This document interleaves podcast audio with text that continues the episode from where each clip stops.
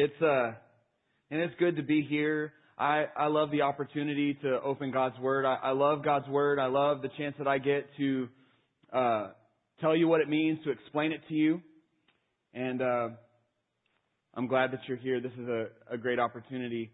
Uh, this morning, I want to urge you to see with your eyes and hear with your ears, and set your hearts on the coming King.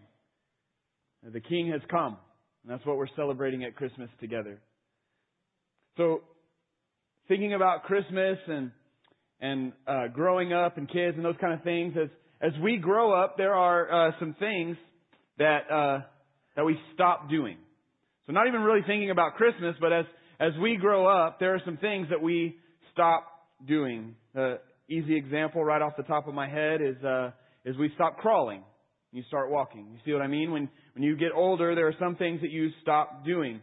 You uh, another thing that you stop doing as you grow older is you stop running for fun. You know what I mean? So my daughter Clara is three, and she can be a little on the clumsy side sometimes, and she can uh, trip on an uneven sidewalk or slip on some gravel, and so uh, she's not always sure when it's uh, when it's okay to to run. I'm going to scoot this forward. Uh, it's heavy. Uh, you like that? I don't like that.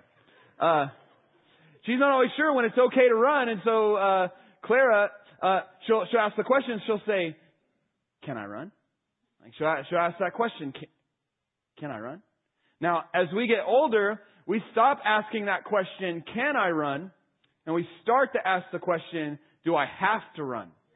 Right? There's a little shift there on we're not really wanting to do that for fun. Um, another thing that you stop doing as you get older is you stop uh, announcing that you have to throw up. And then you, you just go ahead, when you get older, you just go ahead and you, and you throw up. Right? You know what I'm talking about. Your, your kid or something comes into your bedroom in the middle of the night and says those horrible words. I think I'm gonna throw up and then they just throw up all over the floor.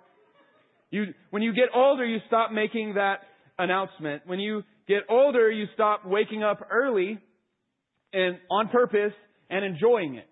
Right? So, so my kids will wake up. My, my daughter Clara was up early this morning. Early this morning. She was up even after a late night. She was up early. Um, now when I wake up early, I, I don't want to be and I'm mad about it. Right? So there, there's this shift of when you get older, you stop doing some things. Um, man, when you get older, you stop eating fast food for every meal. Or, or, or at least you don't want to eat fast food for every meal. At, at Camp Zephyr, uh, the youth camp that our students go to, you can have a different meal in the dining hall. Um, every single meal, there's something different. But there's a food truck that every lunch there are hamburgers, and every dinner there's pizza. So you can have pizza, or you can and, and you can have hamburgers every day if that's what you want. It's like junior high boy heaven. Right? For a week, you can eat only pizza and only hamburgers um, all week long, and, and it's a great place to be. Now, when I think about that, that makes me want to be sick. Um, this last week, I was helping out with a disciple now, and the church was across, not really a street, but a parking lot. They were across a parking lot from a Whataburger. And so every meal was Whataburger, which might sound great to this section over here. Everybody else and that, that doesn't sound so great. It was not, it was not a great experience. Um, when you, when you grow older, you, you stop asking for permission. Like when you're a kid, you say, uh, can I go play with my friends? Can I go play with my friends? And, and, and then when you get to be a little bit older, you, you stop asking. You can just go play with your friends. You don't need to ask permission. And then you get married and you start asking permission again, right? Your, your mother may I turns into honey may I go play with my friends. Uh, you stop asking for permission and, and you stop, you stop pulling all nighters and liking it. So my son is excited about staying up until midnight New Year's Eve. Ring in the new year, let's stay up 1201 and then I'll go to bed. Uh, that sounds terrible to me. I just want to go to sleep at 1030 and just leave me alone and let me sleep for a while. That, That's really what I want. We, as we grow older, we stop doing some things, and there's one thing that we stop doing as we grow older um, that kind of relates to where I want to camp uh, this morning, one of the things we stop doing is we stop asking the question, why? We stop, we stop being curious. And you know, children, they'll, they'll say, but why? And you'll give them an answer and they'll say, but why? And they'll keep asking, but why? Until you say, because I said so. Or because that's the way that it is. You just, that you want to put an end to the, but why? And we stop asking that question, why? Because we've learned that. That's just the way that it is. It's because somebody said so. So we stop being curious. Well, this morning I want us to be curious. Why Christmas lights? Why Christmas trees?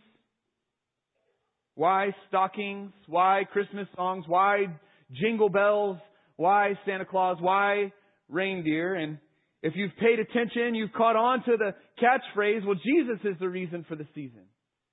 Like you've caught that, and, and that's right. Jesus is the reason for the season, but can we be a little bit curious this morning and let's ask the question, but why?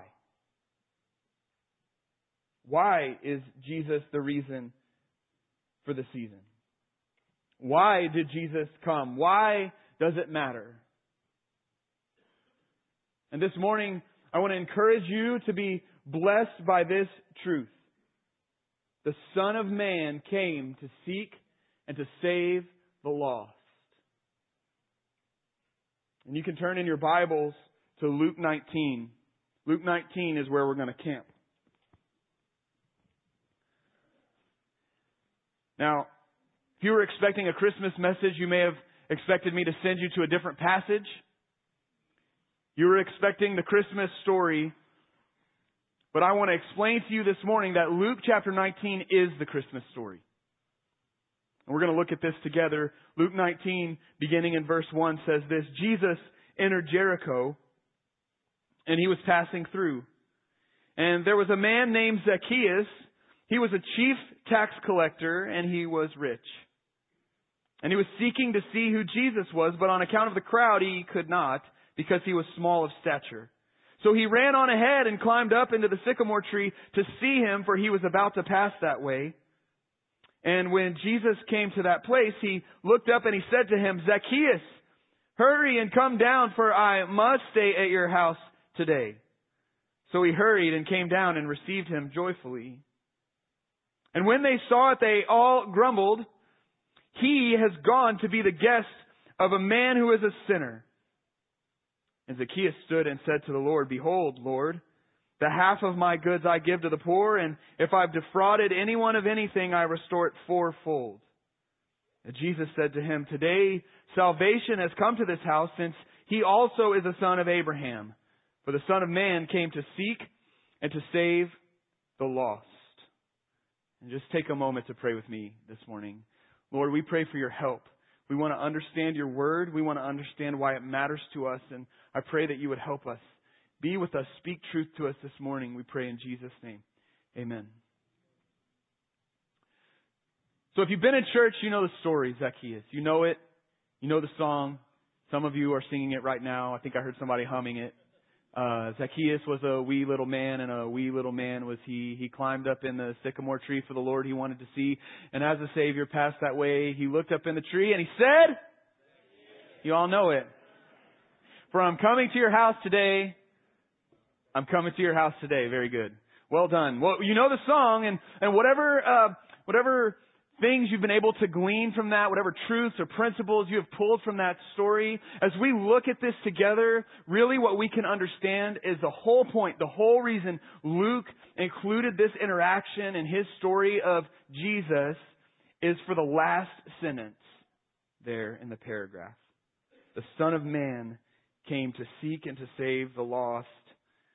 And this morning we're going to unfold that statement together. The Son of Man came to seek and to save the lost. Let's begin with the first statement. The Son of Man came. It was the Son of Man that came. What, what does that mean? We know that Jesus is the Son of God. We've heard that and we know that that means He's divine. It means that Jesus is God. But here, Jesus doesn't call Himself the Son of God.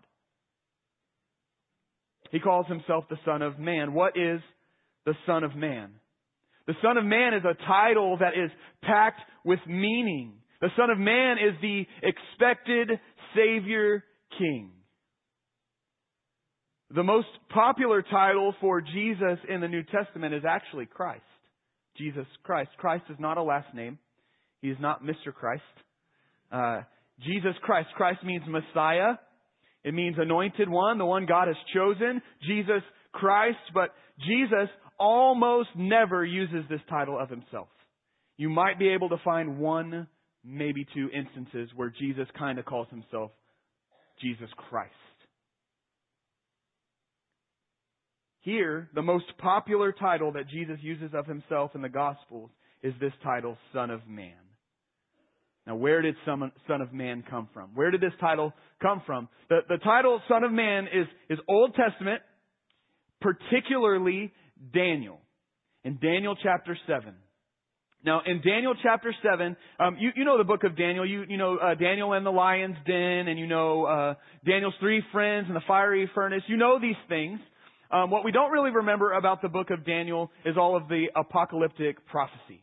That's most of the book is this this uh, prophecy that's hard for us to understand, and so we uh, we we kind of forget it. But in Daniel chapter seven, there's this incredible vision that he has, and this vision is kind of has three movements to it. The first movement of this vision in Daniel chapter 7, uh, Daniel sees four beasts coming out of the sea. One by one, they start coming out of the sea, and, and the way that he describes them are, are things that, that people know what they look like. So the first beast is a lion, but it's got eagle's wings, and the second one is a bear. Uh, the third one is a leopard with four wings, and then finally, he's not sure how to describe the fourth one. He just says it's more terrible than the other three, um, but and I'm not sure what it looks like. Let's just call it a beast. It's horrible. It's horrifying. It's a beast. And all of these beasts represent different nations that have risen and fallen in Greece and Persia and Babylon and Rome. These nations have risen and fallen and, and there are these beasts that are horrible and terrifying. Then the scene changes. And now you've got the beast, but there's a throne room. And somebody enters. It's the Ancient of Days. The one who was of old. God himself shows up.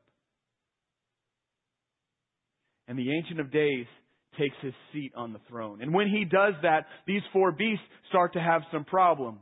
The, the fourth beast, the most powerful beast, is defeated, and the other three lose all of their power, and their dominion is shattered.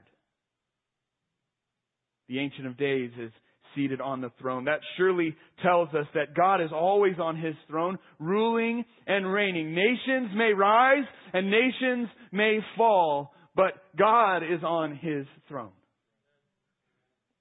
The Ancient of Days is seated. And then the third movement. Daniel chapter 7, I have that verse for you on the screen. Daniel chapter 7 says this. This is the third movement of the vision. I saw in the night visions, and behold, with the clouds of heaven, there came one like a son of man. And he came to the Ancient of Days and was presented before him, and to him was given dominion and glory and a kingdom that all peoples, nations, and languages should serve him. His dominion is an everlasting dominion which shall not pass away, and his kingdom one that shall not be destroyed. One like a son of man. This one like a son of man is given glory and honor and dominion. He is given a kingdom, an everlasting kingdom, a kingdom that shall never be destroyed. You see, the Son of Man is the title given to the expected Savior King, the Messiah, the Christ, the Anointed One. And readers of the Old Testament were expecting, they were waiting on one like a Son of Man to come with God's authority to rule and to reign. That all peoples and all nations and all languages would bow before Him and serve Him. They were waiting for one like a son of man to come with this everlasting dominion, to come with a kingdom that would not be destroyed. And then Jesus shows up on the scene and the most popular title that he uses for himself is son of man. He says, I am the son of man. I am the one to whom the ancient of days granted dominion and glory and a kingdom. It's me. The son of man. The son of man came That's the second thing we want to look at. This, the Son of Man came. All the expectations of the people who knew the Old Testament was that the, the Son of Man was going to come.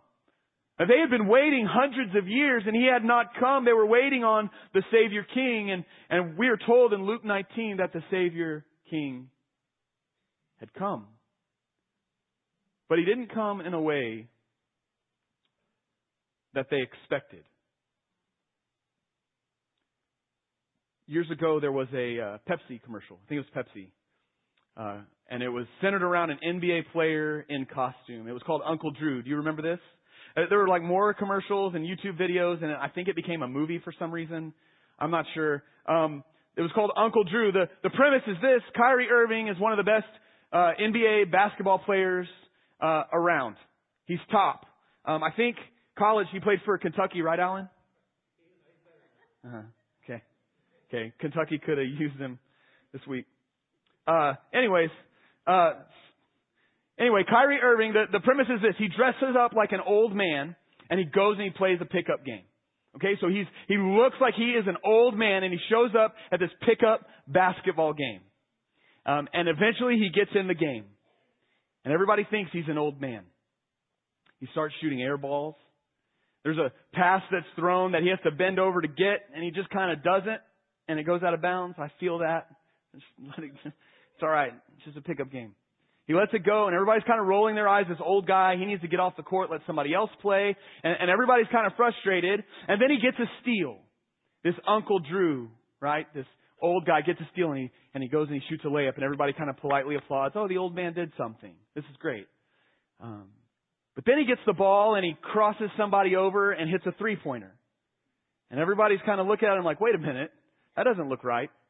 And then a little bit later he gets a steal and he throws it off the backboard jumps in the air, catches it, and dunks it. And everybody's thinking, now that's not right. There's something wrong with this situation. What they didn't know is that this old man really wasn't an old man at all. He was an NBA star in costume. He came in a way that they didn't expect, and then he clowned on all of them for the rest of the game. Uh, he came in a way that they they were not expecting, and they were surprised at who it was. The Son of Man was going to come. The promised, glorious Savior King was going to come, but he didn't come in a way that they expected. How did he come? Luke chapter 2, beginning in verse 1, explains. In those days, a decree went out from Caesar Augustus that all the world should be registered. This was the first registration when Quirinius was governor of Syria, and all went to be registered, each to his own town. And Joseph also went up from Galilee, from the town of Nazareth to Judea to the city of David, which is called Bethlehem, because he was of the house and lineage of David, to be registered with Mary, his betrothed, who was with child. And while they were there, the time came for her to give birth, and she gave birth to her firstborn son, and wrapped him in swaddling cloths, and laid him in a manger, because there was no place for them in the inn. The Son of Man came, but he came in a way that was not expected. You might think glory and praise. You might think a palace but what are we told in Luke chapter 2? She gave birth to him. And nobody wanted them in the inn, and so he was born in a cave in a feeding trough. Where's the glory in that? That's, that's not the way, that's not the way they were expecting. The mountains would have bowed down. Seas would have roared. Trees would have clapped their hands, but the earth held its breath as silent as snow falling, he came. And when no one was looking, in the darkness, he came. The God who flung the planets into space and kept them whirling around and around. The God who made the universe with just a word. The one who could do anything at all made himself small. he made himself a baby. And it was almost a secret. It was almost a secret. Almost nobody knew. It was almost as if there was no glory. Oh, but there was glory. Luke chapter 2 verse 8 tells us, In that same region there were shepherds out in the field keeping watch over their flock by night. And an angel of the Lord appeared to them, and the glory of the Lord shone around them, and they were filled with fear. And the angel said to them, Fear not, for behold, I bring you good news of great joy that will be for all the people. For unto you is born this day in the city of David a Savior, who is Christ the Lord. And this will be a sign for you. You will find a baby wrapped in swaddling cloths and lying in a manger. And suddenly there was with the angel a multitude of the heavenly host praising God and saying, Glory to God in the highest, and on earth peace among those with whom he is pleased. It was almost a secret. But then there was a choir, an angelic choir, a magnificent choir, who announced the birth of the Son of God, the Son of Man. See, the Son of Man came. He was expected. The world had been waiting on him and the angels announced in heavenly chorus that in fact he was here. And it was God's good purpose to bring peace and goodwill to humanity the Son of Man came. And then Luke 19 gives us another word. Two. The Son of Man came too. For what purpose did he come? Why did the Son of Man come? To do what? To seek and to save the lost. In Luke 19, who is lost? Zacchaeus. Zacchaeus is lost. Who was Zacchaeus? Zacchaeus was a tax collector, the text tells us. He was a tax collector. A tax collector was not very liked. They were somebody who not only co- collected taxes, their job was to uh, work for the Roman government who was oppressing the people. And their job was to collect taxes to fund the Roman army, to fund the Roman occupation.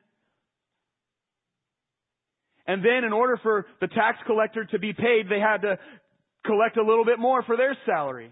And the text tells us that Zacchaeus was a chief tax collector, and it tells us that he was rich. If he was rich, that means he was withholding a lot from the people. He was taking a lot from them. And so he was hated and disliked. He was a thief. He was greedy. Zacchaeus was lost, and I believe the text shows us that Zacchaeus was lost in two ways. The first way that I believe Zacchaeus was lost is Zacchaeus was lost because he was searching. Zacchaeus was lost because he was searching. He was, he was rich. So that must mean he had it all put together, right? We, we know better than that. See, Zacchaeus was restless in his lifestyle because wealth is unsatisfying. Wealth is unsatisfying because wealth doesn't last. And Zacchaeus was looking for something else. Something else that could bring true satisfaction. He was desolate and alone and he needed something. He needed someone. And maybe, just maybe, there aren't a lot of tax collectors, so maybe Zacchaeus knew Matthew. Matthew was also a tax collector until Jesus showed up. And now Matthew was one of Jesus' disciples who used to be a tax collector. Maybe Zacchaeus knew him. And if Jesus had a tax collector in his group, maybe Jesus loved tax collectors too. Zacchaeus had looked everywhere else. And maybe the answer was found in Jesus, so he went to look. How many of us are like that this morning? How many of us are searching? Now I know, I know we're all searching. Everything that we are looking for and every place that we look for significance, every place that we look for satisfaction or for peace or for joy, every place that we're looking, we are searching. We're looking. And none of those things are necessarily bad things. Significance and joy and peace, those are not bad things. We, we, we have been wired that way. We as humans need those things and, and we go on a search for them. And, and the problem is that we are searching for these things in all the wrong places. And when we search for things in the wrong places, we end up traveling down roads that we never intended to travel down. Like, for example, when we search for significance in a person, what happens is that person lets us down. And we don't find our significance in another person. They were never designed to do that, but we don't find the significance there. So what do we do? We go and try to find our significance in someone else. And over time, what we find is that person will never help us find significance because that's not their job either. And we just try somebody else and try somebody else and we go from person to person and we never find what we're looking for. We go on this search. And we do this in many other ways and that's why we turn to um, addiction. That's why we have uh, workaholism, and that's why we turn to and invest ourselves in video games, and that's why we are stuck in all sorts of substance abuses because we're looking to find something and we can't find it. Maybe I just need more. And when more doesn't do it, maybe I just need something else. Maybe I just need someone else.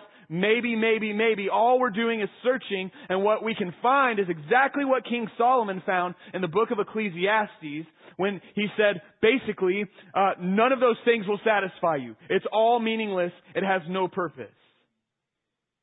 It's useless. But, but we just keep on searching and keep on searching. C.S. Lewis, he wrote the Chronicles of Narnia, but he wrote another book called Mere Christianity. And in this book, he identifies this truth that we're talking about right here. He says that all of these longings that we have in ourselves point toward a higher reality. He says, if I find in myself a desire which no experience in this world can satisfy, the most probable explanation is that I was made for another world. So if I have these wired in longings and nothing seems to really do the trick, isn't it possible, maybe probable, that nothing on this world, in this world, is going to satisfy that? Maybe that is found somewhere else or in someone else. St. Augustine said that this search that we go on where we keep being disappointed and we keep failing and we never acquire the thing that we're looking for, this search is actually God's grace. When the things of this world fall short and don't bring the satisfaction or the significance or the joy or the peace or the forgiveness that we're looking for, when, when it falls short, this is called God's, God's severe mercy of dissatisfaction. God's severe mercy of dissatisfaction. See, everything in this world is pointing us towards God. It is in God that we find peace and joy and significance and satisfaction. But we keep on searching and we keep on trying one thing after enough, uh, after another, and we keep on being disappointed not realizing that everything that we are looking for can be found and will be found in the person of Jesus Christ. As Zacchaeus was searching, Zacchaeus was searching, but he didn't know that in his searching he was being sought. He was lost and searching. Not only was Zacchaeus lost because he was searching, Zacchaeus was also lost because he was separated. Zacchaeus was separated from man. He was wicked and greedy and a thief and nobody liked him. That's why he had to go climb a tree to see Jesus. He was short and nobody would let him get to the front. And so nobody liked him. He was separated from his people. He was a traitor. But not only was Zacchaeus separated from his people, Zacchaeus was separated from his God. Zacchaeus was a sinner his greed, his selfishness, separated from him from God. The prophet Isaiah tells us that our sin separates us from God. It's like our sin places a big gulf in between us and God. It drives a wedge in our relationship. So much so that God doesn't hear us. That's what Isaiah says. Our sin separates. And so again, in mere Christianity, C.S. Lewis says, then, because of this, we have cause to be uneasy. We have cause to be uneasy. The being behind the universe is intensely interested in right conduct, like fair play, unselfishness, courage, good faith, honesty, and truthfulness. But then we think about our lives and we realize that if this being were to analyze our lives like our everyday, day to day, then he must hate a lot of what we do. And Lewis says this is the terrible fix we are in. He is the thing we most need and the thing we most want to hide from. He's the place where we can, the only place where we can find significance and joy and satisfaction and peace. He, he's the only place we can find that. He's the thing we most need, but because of our sin, He's also the thing we most want to hide from. He is our only possible ally, and we have made ourselves His enemies. He's the one we need, but we separate ourselves from Him. See, just like Zacchaeus, we are lost. We are searching and we are separated. We are hopeless. We have cause to be uneasy. We are lost. And so, the only solution to our searching is for someone to search us. And the only solution to our separation is for someone to save us. And that's what the Son of Man came to do. He came to seek and to save the lost. That's what happened to Zacchaeus. Jesus came to seek him. Zacchaeus thought he was seeking Jesus, but really what was happening is Jesus was seeking him. Zacchaeus runs ahead, he climbs up in this tree, and he waits on Jesus to come. If you want to talk about things that you stop doing when you get older, climbing a tree in a robe probably ranks top of the list. You stop doing that. Zacchaeus is in this tree waiting on Jesus, and here comes Jesus, and he gets the glimpse he was looking for, but then Jesus stops at the bottom of the tree. Imagine what Zacchaeus was thinking. Heart pounding, palms sweating. Why did he stop? Keep going, keep going, don't look up, don't look up, don't look up. And what does Jesus do? He looks up. And then what does Jesus do? He calls him by name. He says, Zacchaeus. Jesus had no business knowing his name. But all the same, he looks up in the tree and he says, Zacchaeus. A name is an intimate thing. Uh, if I don't really know you well, I might call you buddy, pal, friend, hey man. I might call you that. That's evidence that I don't know you. I don't know your name. But if I know your name, I know something about you. Jesus looks up in the tree. He doesn't say, Hey man, what are you doing in the tree? He says, Zacchaeus. I, I know you're in the tree. I know that you've been searching. I know that you are separated both from man and from God. I know all of that, but here I am. Come down. Zacchaeus was lost, but Jesus was seeking him. Not only was Jesus seeking the lost, Jesus came to save them. That's the reason for Christmas. That's the why behind Christmas. That's the why. Jesus is the reason for the season. This is why the purpose of the incarnation. When Creator God becomes a man, we just, that just rolls off the tongue. Think about that for a second. Creator God becomes a man. That doesn't really make sense how that could be. This amazing thing that has taken place that we don't fully comprehend. The whole reason for that is so that he could save us. You know, the story of Zacchaeus falls in an interesting place in the book of Luke. This is the last interaction that Jesus has before he heads to Jerusalem for the final time. The Bible says that Jesus set his face towards Jerusalem. He was headed towards Jerusalem where he knew he would be tried and convicted and tortured and killed for crimes he didn't commit. He knew that it was in Jerusalem where he was going to be crucified. And it wasn't only physical pain that he was about to face, but he was also about to bear the weight of the sin of the world. He was about to absorb God's wrath for us. The horror, the anguish, and the pain, and the suffering that awaited him in Jerusalem. But right before that, right before he hit the road, he has this interaction with Zacchaeus. And he looks up in the tree and he says, Watch what I'm about to do. It's for you. It's for people like you. Not only to seek him out, but to save him.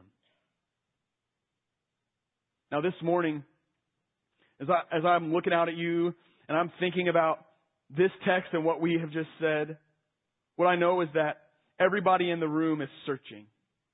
Everybody in the room, you're, you're searching for Jesus, even if, if you don't know it. Some of you are looking in all the wrong places and going down roads you wish you hadn't gone down, but now, now you're there. But what you're really looking for is Jesus. But know this. In all of your searching, know this. You are being sought by Him.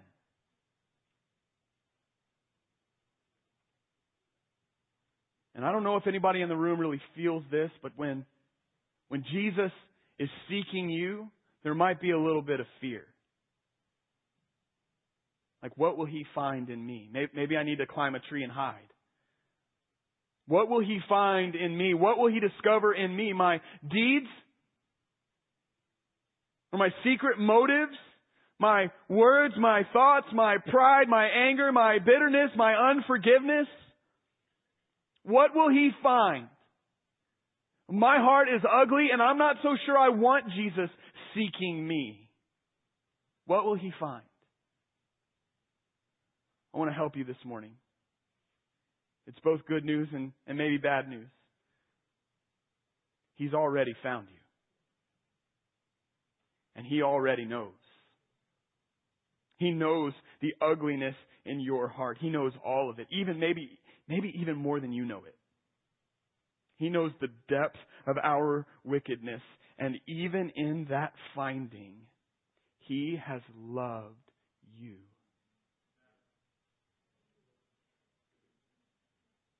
Are you searching?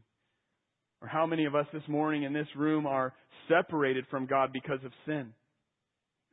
How many of us have, have chosen the world's way of thinking or have chosen our own selfish desires and, and our sin has separated us from God? And there is a gulf between us and God and we know God's not hearing me.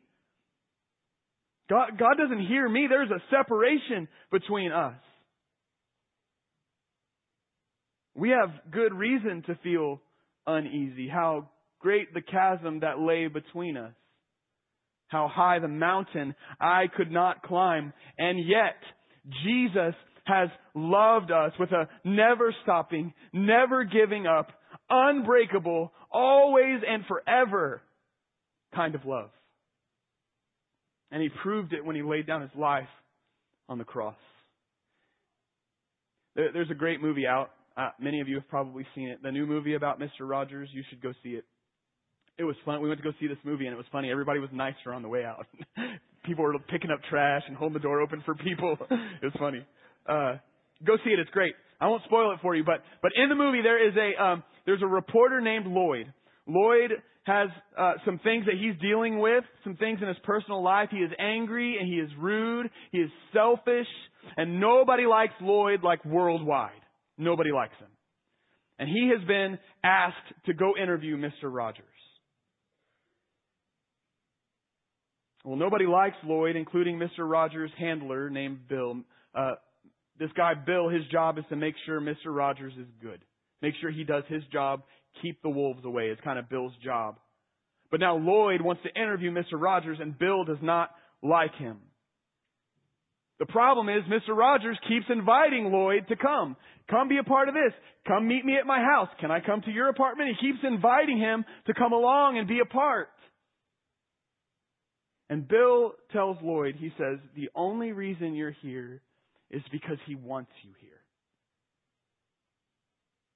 What he means is otherwise, you're the kind of person I keep away from him. The only reason that you're here is because he wants you here. And Lloyd is kind of taken aback and he says, but why me? I'm hateful. I'm selfish. I'm angry all the time. I blow up at people. I've blown up at Mr. Rogers. Like I've yelled at him. Why me? He asks. And Bill says, because he loves people like you. Because he loves people like you. Isn't that Jesus? Isn't that our Savior? Oh, He loves people like you. All the ugliness in your heart, all the selfishness, all the unforgiveness, all the bitterness, all the roads you have walked down, oh, He loves people like you. That's the whole reason for Christmas, is to save people like you, to save broken people and lost people and hurting people. That's why He has come. The Savior King has come. The Son of Man has come. The Father has given him all authority to rule and to reign. He is King of Kings and He has come to save finally and ultimately. And so I'm asking you this morning, won't you turn to Jesus? This Christmas, why not now? Won't you stop hiding? Stop hiding behind some fake Christian thing that you put up to come to church. Why don't, why don't you stop hiding? Come down from the tree. He wants to make his home with you. Do it now. Stop wandering. Turn to Jesus. Let him forgive. Let him receive you. Give yourself truly and fully today. He has come. He has come. And so here's how we'll respond this morning. The band's going to come lead us in a song. They can head this direction now. Our elders and prayer team are going to come up here, and I'm asking you to respond to the Lord Jesus. He has come. The Son of Man came to seek and to save the lost. And I want you to interact with the Lord Jesus now. That means, that may mean that you come up and somebody will pray with you. That may mean that you need to come to the steps and pray alone. That may mean that you need to stay in your chair and pray alone. It may mean that you need to stand and sing this song at the top of your lungs. But one way or another, you need to respond to the Lord Jesus. He has come to seek and to save. Have you been, have you been searching in all the wrong places? Turn to the Lord Jesus. Has your sin separated you? Turn to the Lord Jesus. Let's pray together.